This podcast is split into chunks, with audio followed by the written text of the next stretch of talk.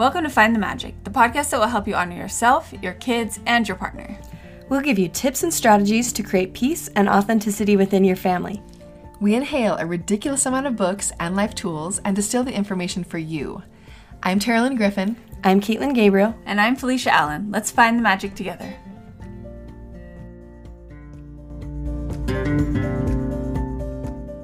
Felicia, Terilyn, thank you so much for joining me this morning. Thank you, Diane. We're so excited. Yeah, I can't wait to talk to you about parenthood because I love how well researched you two tend to be with everything that you present to your listeners. So I want to back up a little bit though and have you introduce yourselves for people that might not know who I'm speaking to. Yeah, for sure. So I will go first. My name is Felicia Allen, and um, Terilyn is my sister in law, and we are co hosts of Find the Magic podcast. I am a mom to three boys, and then I just had a new little baby girl, so that's pretty fun. She's she's six weeks old, and I really got interested in intentional living and parenting um, probably when my first son was about a year old and really was introduced to it through Janet Lansbury, Respectful Parenting, but then went down the rabbit hole from there. And I think a combination of I'm a little type A and I love to read, and that combination of loving to research and then obviously loving my little guy just just took me from there. And now mm-hmm. we just can't get enough mm-hmm. of really we like to do a mix of personal development and parenting and intentional living on our podcast. So, kind of all those things combined mm-hmm. um, led us to start the podcast. And Felicia and I have been doing this for about, I don't know, almost a year and a half now. Mm-hmm. And yeah, so I'm Terilyn. I used to be an English professor and now I have four kids and I stay at home with all of them, ranging from 11 down to three. And I feel like I have always loved learning about parenting, but I was reading, I found myself uh, uh, overwhelmed isn't the right word. I would maybe say whelmed. That's say somewhere, you know what I mean, a little less. Mm-hmm. But I feel like there's such a wide variety of parenting strategies that as a consumer of ideas, I found myself reading things on opposite sides of the spectrum and thinking, okay, so where in the world? I mean, I remember with my first baby being like, so I can either swaddle her or the opposite side is that that's wrong. You know, I mean, mm-hmm. it was mm-hmm. kind of confusing for me. And so as I as I read more and more, I found myself as soon as I discovered the whole idea of conscious parenting and respectful parenting, it was like lights. I mean, just, you know, light bulb on, mm-hmm. it all clicked together for me. And since then, I love it because I actually feel like now for me, parenting and my own self, soul, um, completing journey, they're the same thing now. It isn't like I'm trying to force myself into a parenting specific framework. Mm-hmm. I actually feel like I love it because I can read a self help book that really resonates with me and it is actually helps me with my parenting as well. So it's much more simple. Mm-hmm. It's integrated. And we've kind mm-hmm. of come up with our own, you know, things that we always come back to no matter what that feel like truth to us. And it's really that's actually my favorite thing about respectful parenting is that it's it is a, a simple way of moving forward and it it's beautiful. Yeah, absolutely. And you two are just as you just said, you're very intentional about the way you choose to parent. You take the information from here and there. And I I was going to say I think that a lot of us tend to overcomplicate what our parenting looks like, but I actually I don't know how to articulate this. Sorry, like I said it's early.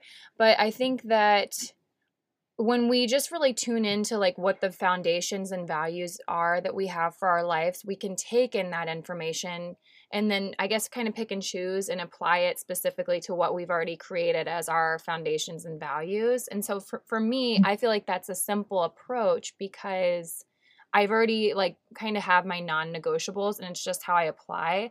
I don't know if that mm-hmm. makes any sense but yeah no.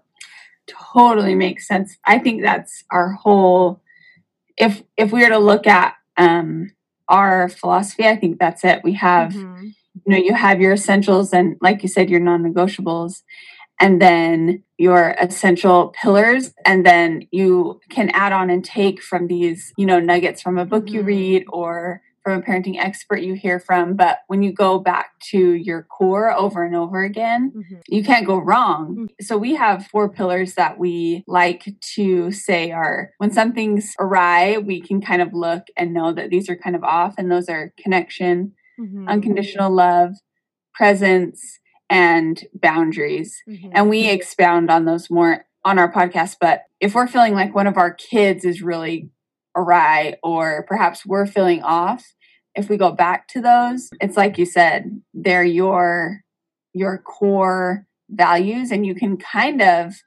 if we're talking about being minimal here mm-hmm. just disregard everything else. Just like take off trying to do this system and that or talk to your kids in this specific voice or praise them this way. Just flush all that out and go back to your things that you know that work. And i feel like it often course corrects mm-hmm. um well diane i just love that you use the word non-negotiable because i feel like so many and this totally goes along with the concept of minimalism or um, essentialism there's greg mckeown has written a wonderful book called essentialism that's kind of that idea of taking things in our life, we make decisions all the time. And if we can classify things in our lives as non negotiable, it takes away that decision making fatigue. And one of the most helpful things I have ever done as a parent that was, I mean, I did it when my baby was maybe like 2 mm-hmm. was I just made a small list and I call them my essentials. And it's something you can do in 10 minutes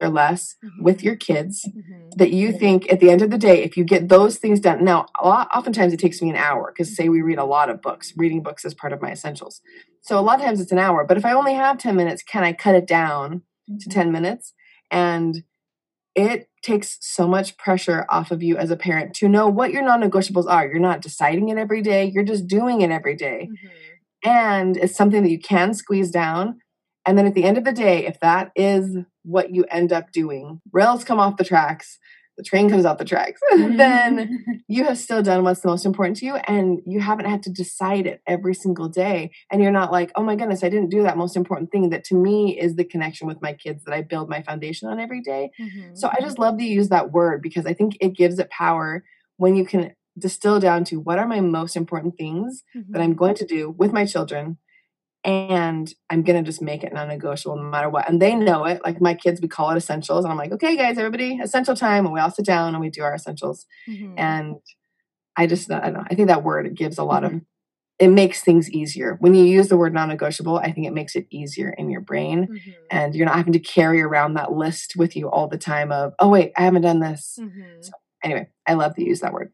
Yeah, I was it. I think it was me that said it, or was it Felicia? I was like, "Who said that?" But I, whoever said it, it is a great word. Oh wow, I can't believe I said that this morning at eight a.m. I wanted to ask you. I feel like we already kind of jumped into our conversation, but I am curious to know if you two define yourselves as minimalist. I know you practice intentional living, but you consider yourself minimalist. Hey, Anton and I are giggling inside right now when you ask that question because you're right. We we're both both try to be very intentional and so I'll answer for only myself first. I I call myself a thrower awayer, but not a minimalist necessarily in my things. I love to feel like I don't like I love like the clean feel of not having a lot of stuff, but I am working on my consumption of things. Mm. I have a tendency to not be able to not to buy something, but I but I do like to have not a lot of things in my house. So I'm 50% mm-hmm. there. But I would say I I try to be minimalist in my life of things I choose to do or say yes to, not fill my plate up too much and you know, I'll look look ahead to a day or a week and say, you know, I thought I think that feels a little too full and move stuff around and I think that's very helpful um, especially when you have little kids, because I say you need an hour on both ends of trying to do anything with little kids. Mm-hmm. and so I try to put some cushion in the schedule. So I feel like I'm minimalist in in my life, but mm-hmm. working on the other side of it. Yeah. And if you walk into Felicia's house, you it feels like the home of a minimalist. You oh, know what I mean? She does nice. she does do a really good job at just getting rid of things, which is beautiful. Mm-hmm. I Diane am I mean, I'm like a fan club girl of you for you because I I am obsessed with minimalism. I read books about it all the time. Mm-hmm. I'm a total aspiring minimalist, but I can't. If you came into my house, I don't think you would get the same vibe that you get in Felicia's house. I mm-hmm. have a really hard time letting things go. I am naturally like a. I attach the memory to the item, mm-hmm. even though the item's not serving me anymore. That's a mm-hmm. like a flaw, a a pain point for me. And so, yes, I am an aspiring minimalist and I do try in a lot of ways. I would say when it comes to scheduling things, I feel the same way. I actually have no problem saying no to things that unless they're really fun and then mm-hmm. I actually mm-hmm. do have a hard time saying no. Mm-hmm. but, yes. but I have I feel like a low um, tolerance for over busyness. I feel like in that way I am a minimalist and I am working on when it comes to material items. I'm working on the concept of minimalism. Mm-hmm. I feel like I'm, yeah. So no, hopefully, no. the more I listen to you and the more I go on this journey, the more I can define myself as a minimalist. No, that's great. And I think I remember when we chatted on your podcast that we were saying how you both are really good about paring down your schedule and making sure that your mind stays minimal. I don't know how else to define that, but just you're really good at maybe the mental elements and then I'm good at the tangible like get the stuff out of my house. So I feel like mm-hmm. I could really benefit from you. I always I talk about this stuff all the time on my podcast and I'd say there's taking in the information and then there's enacting it and I'd still say that I'm 50% enacting some of this stuff and like you said you don't like to be over busy and I think that sometimes still I I just really like to be busy and I, I think I like to live in that adrenaline state, but I'm seeing how bad it is for my parenting when I'm living in that chaotic state. So I mm. guess somewhat transitioning, what do our children really need from us in their lives, I guess?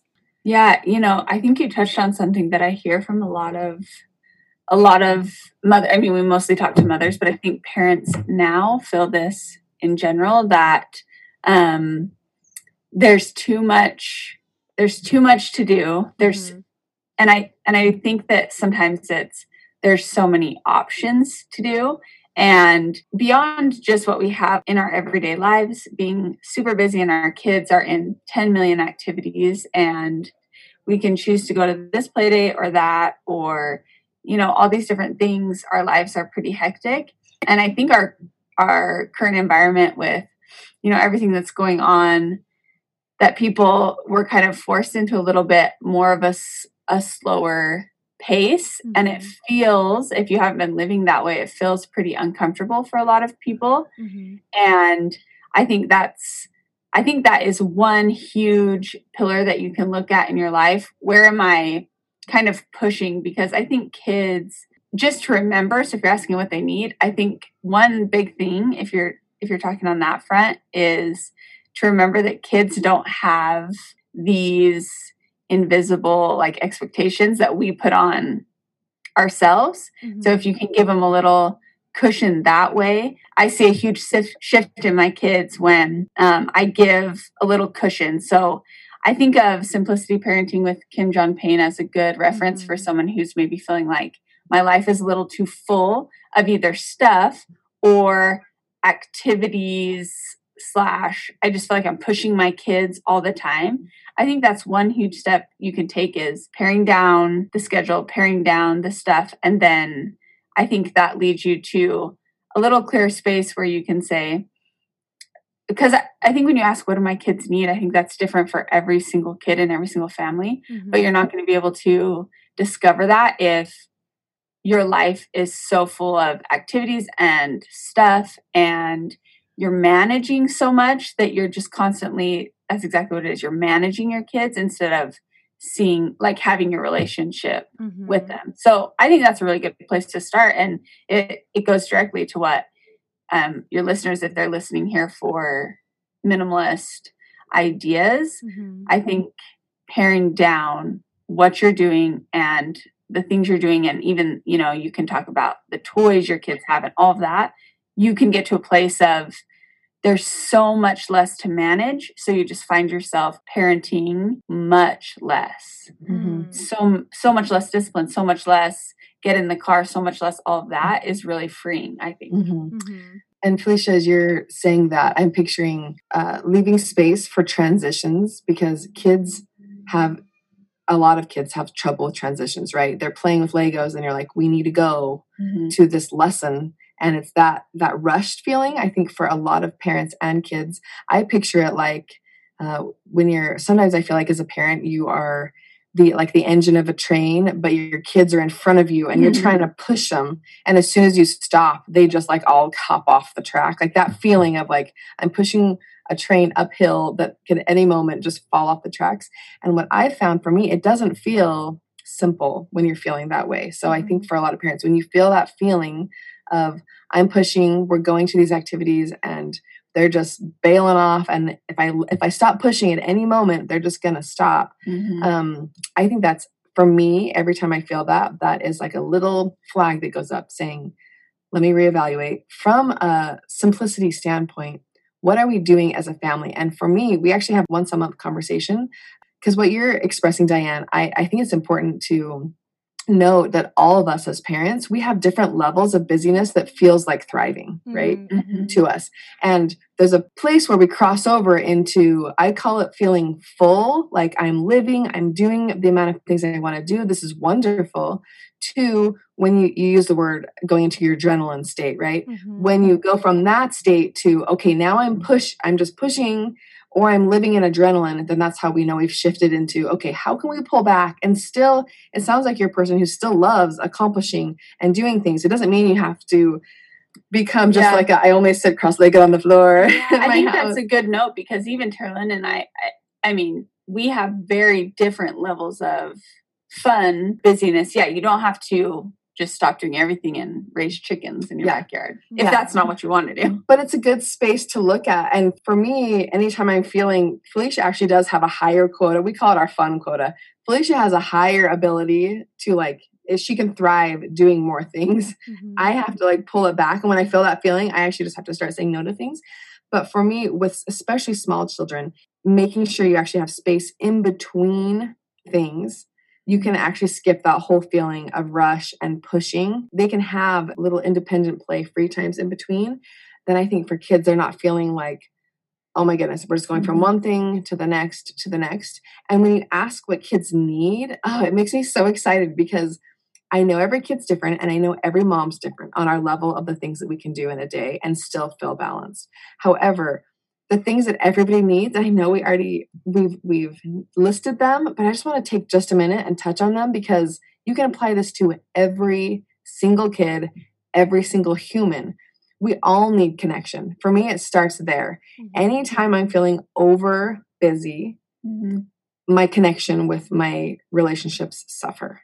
So that's a good gauge of am I too busy? Because if my connection is suffering, then therefore all my relationships are going to suffer, right? So if you can come back to small moments during the day where you're actually connecting with your kids, doing what you normally do, it can look like we're eating lunch, but we're actually looking at each other instead of planning our next event. And I want to say one thing on connection that if we can focus on, I think a lot of parents hear one on one time connection and they're like, like Mhm. when I don't have time, I don't. And if you can look at having it be quality time, so Mhm. that can be, I only have the four minutes it takes me to change my two year old's diaper, literally, because I have this many other kids and then I have to go to this work meeting or whatever. Making that quality, looking into their eyes, telling them what they're doing. Maybe you're singing their favorite song, but that can be a one on one moment. It doesn't have to be, I go out to lunch with two hours Mhm. or two hours with my kid. It can be doing their bath instead of checking your phone around the corner, you're engaging in their bath. And I'm not I'm not trying to shame looking at your phone because sometimes I hide in the closet and just scroll Instagram because I want to zone out. I'm just saying if we're trying to find their mo- those moments, they're there. We don't have to do this big elaborate one-on-one Mhm. extravaganza. So I wanted to note that with connection. Yes. Yes. As parents, we're doing things all day long to keep our kids alive. and so we can actually just use that time we're already doing as moments of connection. Mm-hmm. So we all I think that's a great place to start. All kids need that. Mm-hmm. All kids need unconditional love, which is no matter the concept there is no matter what our kids do, no matter how many milk glasses they break mm-hmm. or when they make messes, any of those things, can we respond with love? They don't they're not afraid of us flipping our switch and reacting with such strong feelings that they feel mm-hmm. scared. Um, but that idea that we love you no matter what, and we can help you learn how to fix a mistake when you make the mistake, right? Mm-hmm. Um, being present with them, all everybody thrives off of if we can actually take moments to live in the moment that we are in. And I think you can actually do more in your day if you're able to stay present with those moments because it again takes you out of that adrenaline feeling. You can actually have a lot of things in a day, mm-hmm. but if you can feel like you're grounded in the present moment, you're not going to feel that over busy pushing feeling. Mm-hmm. And then the last thing is all kids, all humans, all of us, we need boundaries. We all need healthy boundaries. I have to set boundaries around myself, even like Felicia and I spend a ton of time together, and there's times where I have to say, uh, I can't, like, mm-hmm. I can't do that. I'm going to set a boundary. And for kids, I think that when we're focusing on connection, unconditional love, and being present with them, it makes it really easy to set boundaries. And then as a parent, you're not feeling on a minimalist note, you're not feeling like you have to just say yes to everything. You can set a healthy boundary. Like, you know what? No, we're not we're not watching that movie right now. And then I'm okay with whatever your reaction is, mm-hmm. right? Like I can mm-hmm. I can hear you, but I'm going to say no here, here, and here. Mm-hmm. And no, we're going to say no to this activity. And you can say it with confidence because you know that setting healthy boundaries are part of living a life where you're not feeling over scheduled, over busy. Mm-hmm. So I think those are things that all kids need, all adults need, and you can always go back to those things when you're if you're feeling a little bit uh, whelmed. Whelmed, yes, whelmed. yeah, I love that. Yeah, I I've noticed in my own life now that we have a third, I feel like with every additional child that we've added, obviously Charlotte, my first, she's getting less and less of my time. And so just the last couple of weeks, right before we usually start the bedtime routine, which is post dinner, I have gotten the baby ready and then I put him in his little, I was going to say cage, but it's not a cage. put him in his cage. Um, no, his playpen. And then she and I, we just color together and we listen to Circle Round. It's a podcast and it's a, just a story. And we just listen through that podcast and color together. And I have noticed such a difference in her behavior in the day to day since we started doing this. And I really do think it comes back to it's not a ton of time, but it's quality time where we can kind of talk through the story after it's done and kind of through it. And I don't have time to give her hours of my day anymore. It's just not realistic. And it might not mm. even be realistic for someone that only has one child because we all right. ha- have different schedules. It's going to look different for everyone. But I think you're so right. It does come back to the quality and the investment that we're making in them, making those transitional times really quality for our kids. So I, I totally agree with you guys. That's beautiful. I love that, Dan. I love that. That's listening so and coloring together. I, I could like picture it in my mind. It sounds beautiful.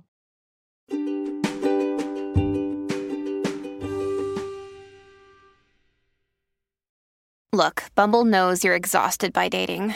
All the must not take yourself too seriously and 6 1 since that matters. And what do I even say other than hey?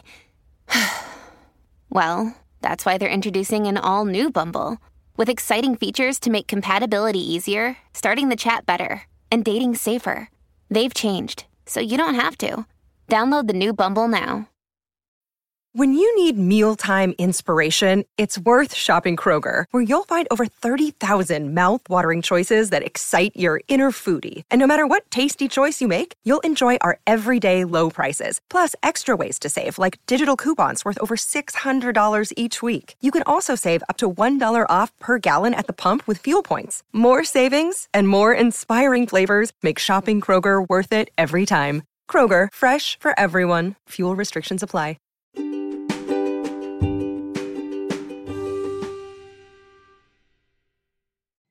Thank you, Diane. We're excited to be here again. We could talk to you for hours. Yeah, we're so thrilled. I was going to say that we were just talking before we hit record, and I was concerned that we might not have enough time to fill the full 20 or 25 minutes about discipline. But then we started talking through it, and I think that we'll be just fine. I think that all of us probably have a lot to say.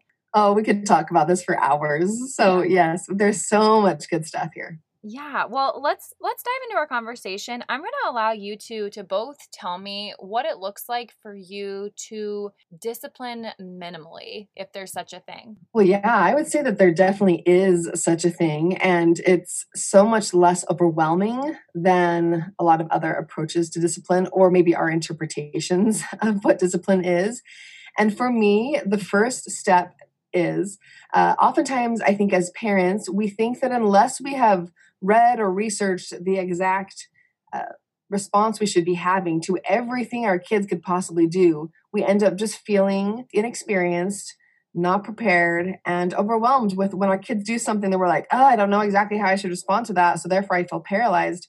But the beautiful thing is, there's just a simple way of looking at discipline that you can apply to almost any situation that doesn't require like a manual for each one. And I think that's where sometimes we get bogged down. We live in this amazing time of so much information and it's wonderful. I mean, I think that this is the best time on earth to live. Like I am thrilled to live here at this time. But the downside is I think oftentimes we get bogged down with so much information that we feel like we can't actually trust our own parental instincts and we have to have permission to respond to our children in a correct way. So, we have a few tips here. That's just, I like to think of it as like a simple recipe you can just apply to any situation and not feel overwhelmed by do I have enough information in my mind to mm-hmm. respond mm-hmm. here? Mm-hmm. So, the first step for me that was a real game changer is simply the way of looking at the word discipline. Uh, the French use the word education instead of discipline. And for me, words are so powerful. And when I look at discipline as education or as teaching,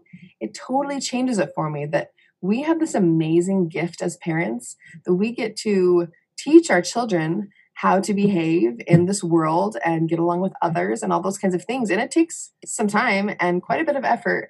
But when I look at it that way, it feels so much more loving and so much more respectful than picturing myself as this kind of punitive dictatorship mm-hmm, mm-hmm. with a lot of um, very strict punishments. Mm-hmm. And however, as I say that, we're going to talk a lot about setting healthy boundaries. So there are boundaries and limits, definitely. But it kind of takes the pressure off of feeling like you have to do it in a negative way. I mm-hmm. think discipline can be very positive and very beautiful and very respectful. Yeah, I when you were saying that, when you were describing needing to have a perfect reaction to every single thing, I started to feel that feeling that I think we all feel as parents where you feel out of control, you feel overwhelmed because your kids are just doing XYZ and you feel like, I don't even know how to respond, and your brain feels like it's going to explode. And I think we've all had that feeling so much. Mm-hmm. But when I think about it as discipline is to teach, I kind of get this overwhelming calm feeling because when you start to respond to your kids um, as their teacher and their guide, I think um, you get to a place where Terilyn often describes, you know, you feel like you're the train and you're pushing, you're keeping everybody going. And I feel like when I'm in a mode of more punishment mode where I'm feeling like I have to take onto my plate everything they're doing mm-hmm. and I have to solve it and I have to fix it, then I feel like if I stop for one second, everything's going to go off the tracks. Yeah. But when I've been teaching my kids instead and coming at it from a place of that calm, I'm setting the limits before, and then in the moment, I'm taking the opportunity to pause and then teach them, I feel like they are much more self sufficient and mm-hmm. independent. And I feel like if I need to walk away, I can trust that, you know, the whole thing's not just going to blow up in my face. I think if you look at it from, there's kind of two, not really steps, but two modes of the time that you're disciplining. So there's things that you set up in advance so that you have to discipline less. These are my favorite. Yeah. and then there's things that you do in the moment when your kid does something that you want to teach them is not okay or teach them to do a different way. So when when we're looking at before anything ever happens, anything um, that you need to discipline, we can look at setting up predictable routines and rhythms in our day. So that looks like, you know, when we wake up, we have breakfast at this time, and then you get a little free play time while I make breakfast, and then we're going to go on some sort of outing, then we're going to come back for a nap. And having those sort of routines and rhythms set up in your day, I think make it so you you just discipline a lot less because your kids know that okay, now we usually get ready and get in the car. Mm-hmm. So there's a lot less fighting when you say, okay, time to put shoes on. We're going to go to the library. Mm-hmm. mm-hmm. And I think setting up those things throughout your day really makes it so your kids don't have as much pushback throughout mm-hmm. the day. Mm-hmm. One of our favorite mentors uh, is Janet Lansbury about respectful parenting. And something that I love that's such a good thing to remember, especially when we're thinking about parenting minimally, is that I think oftentimes us as parents, we think that kids have the same level of ability to handle things as we do as adults. Mm-hmm. So we can plan our day with 10 things and we don't have to have a meltdown in between the transition between two. Yeah. and then it frustrates us that our two year old can't handle five errands and a play date because we can. Mm-hmm. but it might be too much for small children. So that's a good place to start is first of all looking at your day. Is there some semblance of routine that your kids can depend on? Are you giving them a cushion between different things. We call it that transition time that all kids have trouble with, right? Like getting in the car seems like it's always mm-hmm. going to be a thing. So give yourself enough time that you're not doing the everybody where's your shoes mm-hmm. you know if you mm-hmm. can actually give yourself the amount of time they know that it's coming your shoes are already at the door that's going to just decrease your amount of needing to again that that imagery of you're not just pushing a bunch of water up a hill on a train mm-hmm. track they're mm-hmm. all just bailing off mm-hmm. so those are some things look at your schedule see if you are a little bit overscheduled if you can simplify a little bit giving yourself that space and your kids that space mm-hmm. that is huge for me especially while they're little yeah i would say three and under mm-hmm. um, i think that oftentimes most of us could probably cut out a big chunk of the places that we're taking them to mm-hmm. and it'd be easier on them and easier for us mm-hmm. speaking there too we get a lot of questions from people wondering how they can encourage their kids to free play without direction and i think looking at at what you're doing and what you have planned could be a big clue because i see that if you're kind of busing your kids places all the time they get used to that stimulation and they're constantly interrupted at home in their free play, it interrupts that in their brain. It is going to be a big detox when they are then home one full day, kind of aimlessly wandering around. So that mm. could help there too. And that applies to us as adults too. Oh, right? totally.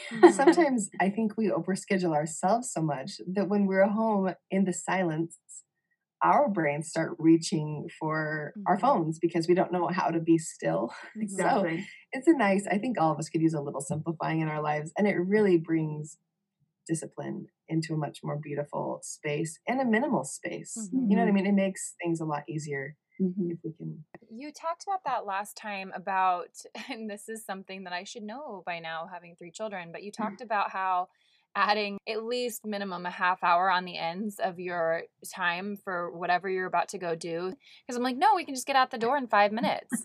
And then it's mm-hmm. you you you don't. Even for the most organized of us if i have everything kind of packed up there's always something i'm like running back into the house for. And so that's just poor planning on my part which actually puts me into more of a reactive space when i'm parenting which is actually what i want to talk about next how to remain non reactive because I do think that there are different personalities when it comes to parenting. I really like the idea of teaching when you reframe discipline as this negative, harsh thing. I think that automatically takes you out of a reactive space when you're like, how do I educate them? Mm-hmm. And then also, just I guess here, a tip at the forefront of this conversation is I, who told, I don't know, I can't remember who told me this, but when you not critique, but when you start to educate, that means you actually have to show them what to do. So for my two year old, when Charlotte takes his toy and he hits her, and I say, No, that's not nice, and then I stop, I haven't told him what to do. I haven't instructed him how to handle that. He'll continue to do that because I haven't taught him how to react in those circumstances. I've just said, That's not nice. So I think it's following through from start to finish with the education. And that's kind of helped me to be a little bit less reactive. But I want to hear your guys' thoughts. Mm-hmm. Oh, Diane, I love this is a brilliant question. First of all, I just want to let you know you're not alone in having three kids and sometimes not giving yourself enough time in those transitions. I have four kids, and still sometimes I'm like, I know better. I know better.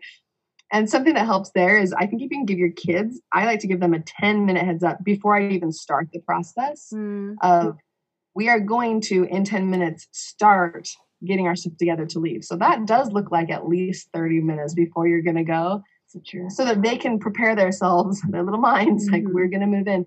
For me, once I get into that rushed state, I call it my patient skin has worn away. Like yeah. the patience, I feel like is gone, and I'm not parenting from a good spot. So I just want you to know, and any listeners out there who are listening, you're not alone in feeling that. I'm always on time. It's never hard to get in the car. anyway, but uh, that question about how can we actually teach our kids this is so brilliant because i think uh, a mistake not, let's see a misinterpretation of when people hear the word respectful parenting they think it just means always being always saying yes and letting your kids do whatever they want because we can't you know hurt their feelings. And that's not it. That actually just creates uh, some people call them like the little the tiny king mm-hmm. or a little monster you could also say that word. Mm-hmm. um, so i love that you brought this up because yes when our if our son hits our daughter then what is our role? So let's i'm glad you gave that example. Let's just walk through that. Let's plug it in and kind of walk through a few nice minimal ways to educate while still being respectful. Yeah and i think the first step really there is something also you do before anything happens, and that is to really have clear boundaries and limits in your home. So your kids know in our house it would be not hurting people with your body or your words. For every house is going to be different. For me, one of my my boundaries is I I don't want anybody with me when I'm going to the bathroom. That sounds silly. And a lot of people don't care if their kids are just in the bathroom. And I know that's like a mom joke, but mm-hmm. that's one of my boundaries. And because I've said it, mm-hmm. my kids don't come in when I go to the bathroom. Mm-hmm. I don't I don't have that experience because they mm-hmm. know that, you know, somebody gets hurt, they'll come in and tell me, but that rarely happens. Or a boundary of we stay at the table all together during meals. So whatever your boundaries are in your house and your limits, if you talked about them before, then there is going to be a lot less discipline in the moment. And sometimes that I think is the really the trick altogether. I think it for me, I've noticed in my own life, it cuts down the time I need to actually like step in mm-hmm. and intervene by I want to say at least half. Mm-hmm. Like for example, we have a boundary when when summer started. I hadn't set a specific boundary around.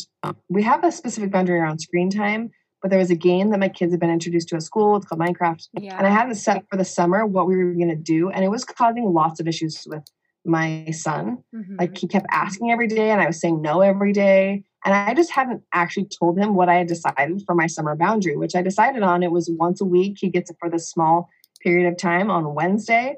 And then after that, it has totally eliminated the problem because I just hadn't been clear with him. I had decided for myself, actually. Mm-hmm. I had been clear with my own mind. But as soon as I told him we're going to do Wednesday at 10:30 for this amount of minutes, then anytime he asks throughout the week, I can say, "Oh, what day is it? What time mm-hmm. is it?" Mm-hmm. Okay, and then he asked that maybe twice, and it hasn't even been an issue because it was just a matter of setting the boundary ahead of time. Mm-hmm. As you get older kids, mm-hmm. setting the boundaries ahead of ahead of time so they know where the limit is is a game changer. For toddlers, which in this hitting situation, all toddlers know they're not supposed to hit. So that you know it won't really help there with little tiny kids, and we'll we'll show you how you can actually step in and intervene there.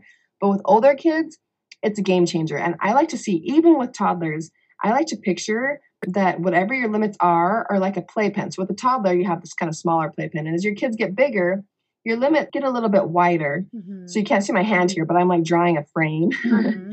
and then you picture that your kids have freedom within that frame. You don't have to be micromanaging them every second. It's mm-hmm. exhausting mm-hmm. for you, it's exhausting for them, and it erodes your relationship. However, when they bounce up against that parameter that you've set ahead of time, they know where it is. They know you're going to step in and intervene and nobody's surprised. So mm-hmm. I love that that kind of visual of looking at there's freedom within the frame, but then you have these nice strong boundaries that you're going to hold. Like in Felicia's situation, wow, I love that. How did I not know about that boundary? I love that. the bathroom. The bathroom got, boundary. Go oh my heavens. but I love it that they know if you're going to the bathroom, they have all sorts of freedom out here. But if they come up against that boundary, you're going to ask them to leave. Mm-hmm. So I I love that kind of expectation ahead of time. Right. So now let's circle back to the hitting. You yeah. have a smaller child who probably they I mean they know but they don't have the mm-hmm. impulse control. They just mm-hmm. feel the anger, reach out and he hits his sister. Yeah. So our little recipe you can plug in is pause is our first step. In a hitting situation it's difficult because the goal is to if you can just stop the hit, you do it. Mm-hmm. Right? If you're sitting right there, then you can mm-hmm. just grab his little hand. However, oftentimes you're going to be in the kitchen and they're going to be in the family room and you're going to hear the hit or mm-hmm. see the hit, right? Mm-hmm. So in that situation, you can't, I think in most discipline situations, you can pause, which is key. Even with babies, I pause. Mm-hmm. But in a hitting mm-hmm. situation, it's important, I think, that we don't give the panic vibe. Like if we like run over there and we're like, oh my gosh, don't hit. Like you're like running like this is an emergency. They're going to feel that. If we can stay unruffled and just walk over. But like I'm still calm. You know, you mm-hmm. guys at this point, the toddlers have probably lost it, right? The mm-hmm. sister's probably crying. Sometimes the brother in the situation is crying because it doesn't feel good to hurt other people. Mm-hmm. So that walk over, you're still like exuding like I'm still calm here, right? Mm-hmm. So that's, that's, the first step mm-hmm. is the pause in any situation. And in this situation, it would be just like getting over there to be with the two. And I think that's taking you out of that reactive state. And I mm-hmm. think man, the hurting siblings thing or sibling conflict is so, I think it's so triggering for us because we love all of our kids and to see them hurt each other, I think super triggering as a parent. Um, but I think if you can remember, and having three boys, I mean, it is yeah. almost every minute in my house.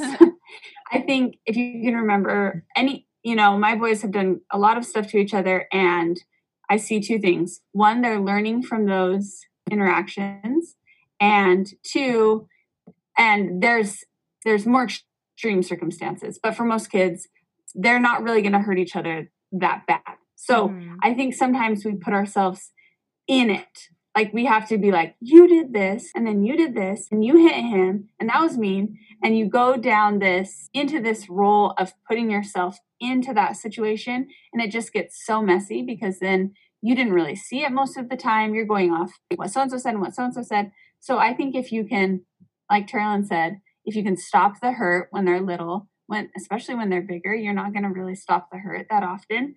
But if you can just pause, and if you don't know what to say in that moment, don't say anything. And I think mm-hmm. that's really hard as parents not to go off on a lecture, but and you can take a breath here as a pause. Right. You can be right there holding a child's hand. Yes. And actually like take a few breaths. That yes. is a great space. And they can see you being like, I'm I'm actually not gonna yeah. say anything right now because yeah, I'm gonna take a few breaths. And mm-hmm. I think that's the key is most always, like you were talking about, if you haven't taught your kid if they're little, mm-hmm. um, then that's a different situation.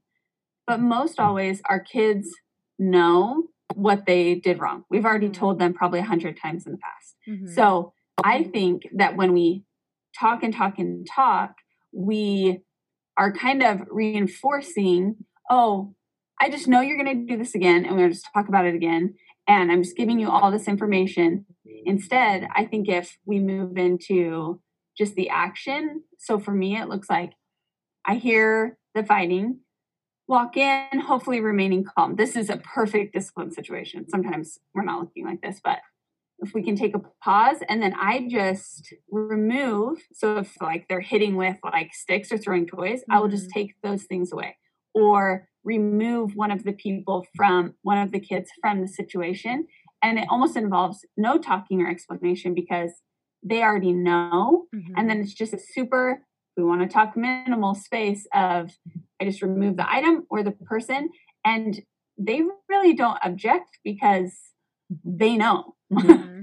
and they know kids they receive action. We've uh, there's this amazing book called Raising Lions, who he spent his entire life dealing with children who have really strong behavioral issues. Mm-hmm. And his big thing is we talk so much, we talk mm-hmm. our children's ear off, and they just learn that all they're going to get for something is words. Mm-hmm. But action, not unkind action, and not action with anger or violence, simply calm, unruffled action mm-hmm. with a two year old that does look like picking them up and just taking them to the other side of the room so they can't poke their sister's eyes. Mm-hmm. For older kids, it is just, for my kids, I just, I can't tell you how many times I've taken sticks. Like it's just calm. I'm calm. I take the stick.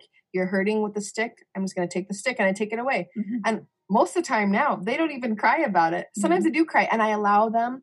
I think that's another key to this whole thing is we allow our children whatever reaction they're going to have. So if we take the stick because they just hit their sibling with it, and we're calm, the chance of them staying calm is higher if we're calm, but they might cry about us taking the stick and we allow them that reaction. Mm-hmm. You know what, you're sad I took the stick. And we can simply say that, simply observe what they're feeling. And that's it. Mm-hmm. I think mm-hmm. that's the beautiful thing. It is a minimalist approach because I think so much of the time we think we need to do so much more. Mm-hmm. And I do want to say that when you were talking about teaching your son how to actually respond in that situation, uh, this advice comes from the book Calmer, Easier, Happier Boys. Um, and I've used this and it works so well with my young children. So in the moment, kids generally know that what they've done is wrong. They know they shouldn't hit their siblings. They know they shouldn't write on the walls with crayons. they don't they know all those things, right? So in the moment, you just plug in the recipe. You take a deep breath, you pause, you respond by stopping whatever's happening. That may mean moving. That may mean in this in the crayon situation, you take the crayon, you allow them their response, and you can simply observe. You're really frustrated that I took the crayon, but I'm not going to allow you to have it because you drew on the walls. And that's it. Then later, now this is where the teaching I think that you're kind of suggesting here, Diane, mm-hmm. I think is so powerful. Uh, she calls it a replay, and that's what I've started calling it in my house, or a do over. Okay. Later, when the emotions are not there, you're not in the moment, I can sit down with my six year old and I can say, Remember today when you hit your little brother with that stick? I can see you're really frustrated. Can you, let's practice it just in our minds. What would you do again? You know, and he'll say, Well, oh, he took my ball and then I was mad, so I hit him with the stick. Mm-hmm. And I'd say, okay, so next time that happens, when he takes your ball, because it's not the last time your little brother's going to take your ball, I don't say it like that. Yeah. But you know, what what can you do differently? And he'll come up with his own solution later mm-hmm. when the anger is not there. And that's a great opportunity. I love that you brought in that idea though, that if we are educating our kids, I think the time for words is later when the mm-hmm. emotion's not there. And you can call it a do-over or a replay. But it's, you can have these amazing conversations with even little kids if it was a big enough deal that you're like, oh man, I need to teach them, they might not have known what to do in that situation. Mm-hmm. You can talk about it later. But in the moment when they're crying, they're first of all not even going to hear it. It's just going to sound like lecturing and mm-hmm. it's not mm-hmm. actually going to help them. So I think calm action in the moment and later you can do the replay or a do over. And then you get both teaching calmly, setting that framework in the moment. But then you don't lose out on those beautiful conversations because mm-hmm. later, when they're not in the moment, they can be really beautiful and really sweet. I mean, they come up with really cute solutions and they can actually hear you. They can like mm-hmm. hear what you're saying mm-hmm. later. Yeah, that follow through, like I said, I think that that's the part that I know that I miss a lot of the time and that I've tried to get better about thinking of in the moment. And then I like, I don't remember which episode of your podcast you guys were discussing this, but I think Felicia, aren't you really good at diaper changes? Isn't that what I was? I was hearing this somewhere. Side skill. Yeah, but you were saying how even with babies, if you get not aggressive, that's not the word because obviously we're not aggressive with our babies. If you're frustrated, you're giving off that vibe to your baby and help me out here. What what exactly were you mm-hmm. saying? Well, I, I, think we've all felt that feeling when you say not aggressive, but I've felt that feeling like, yeah, like that building very firm building up in my body. Mm-hmm. And in fact, you have an episode where um, you had a guest talk about that anger we can feel towards our kids. Mm-hmm. And I think that is so, so real. And I mean, anyone who listens to our podcast, I've talked about how I came to respectful parenting because I think had I just gone willy nilly on the whole thing, I would have probably been kind of a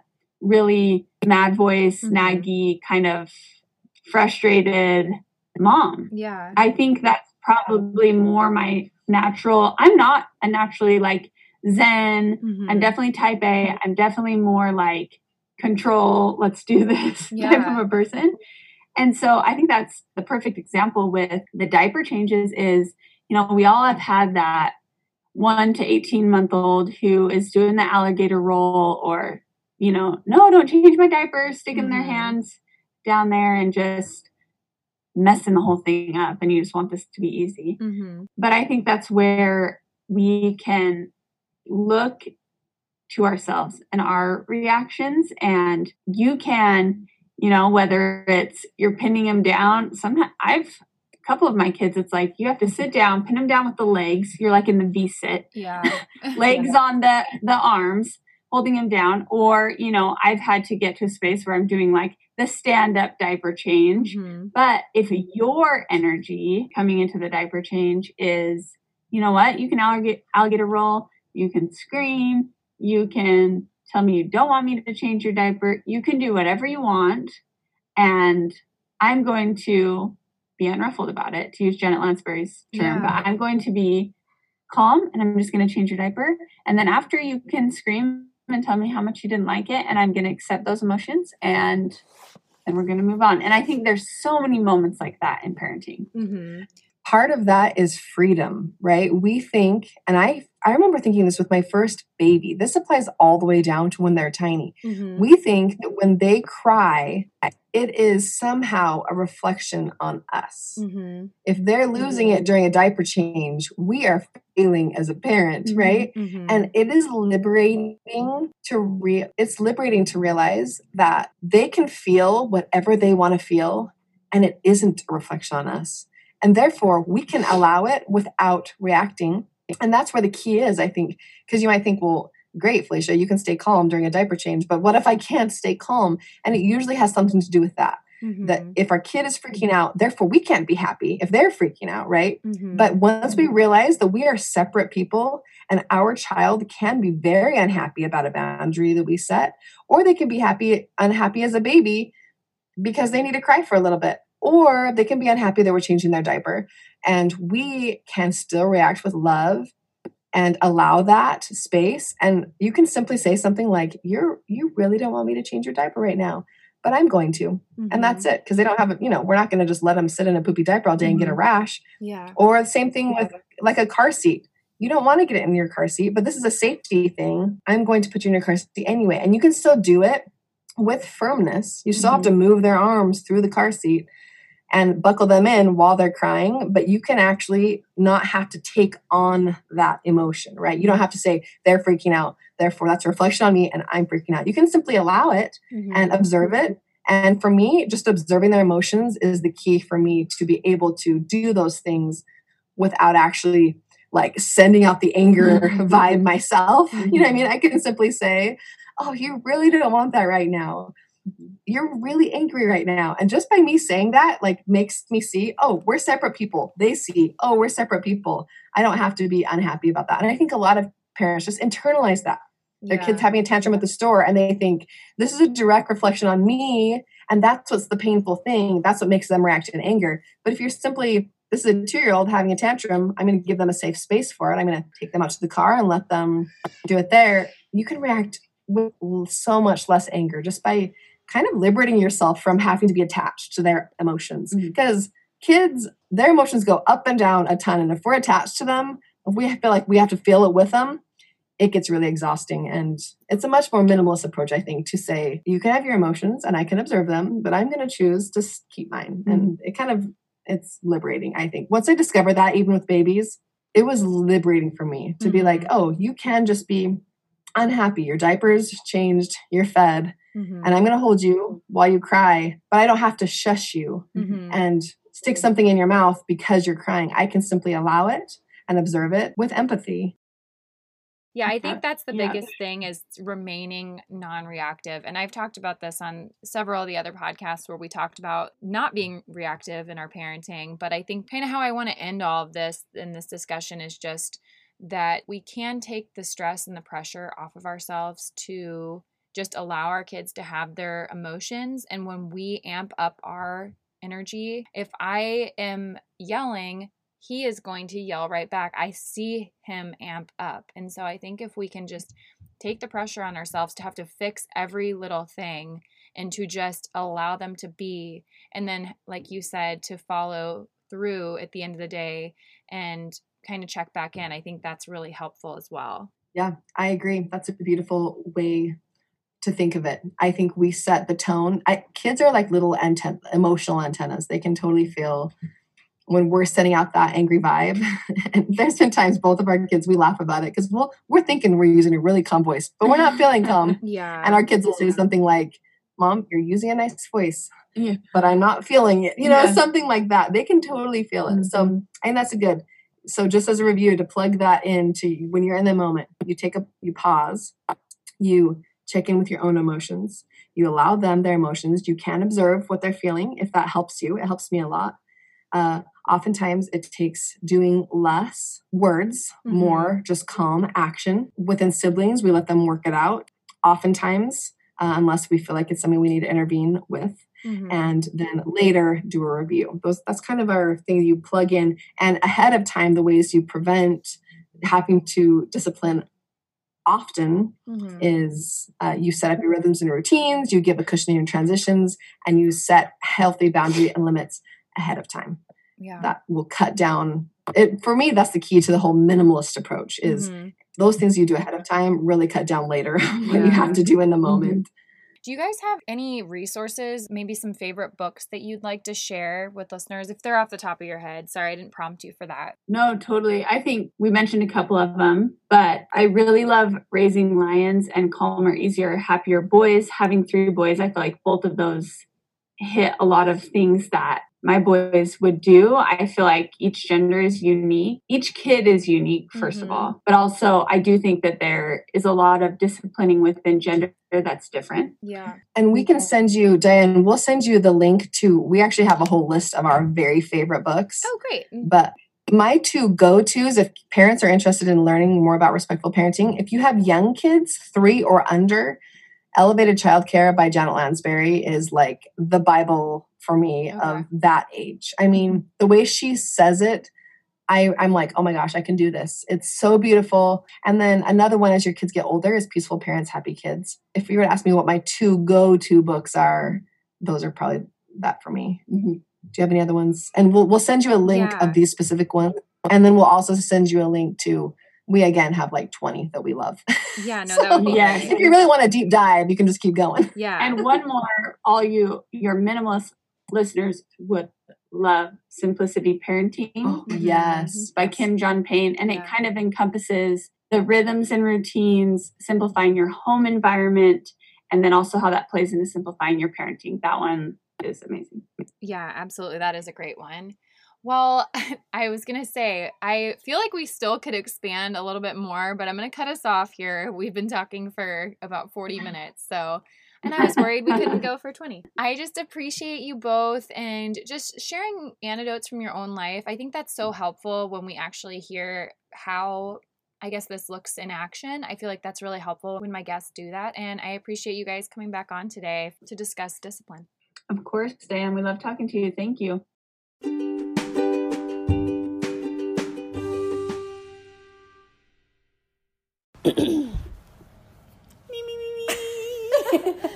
brown cows.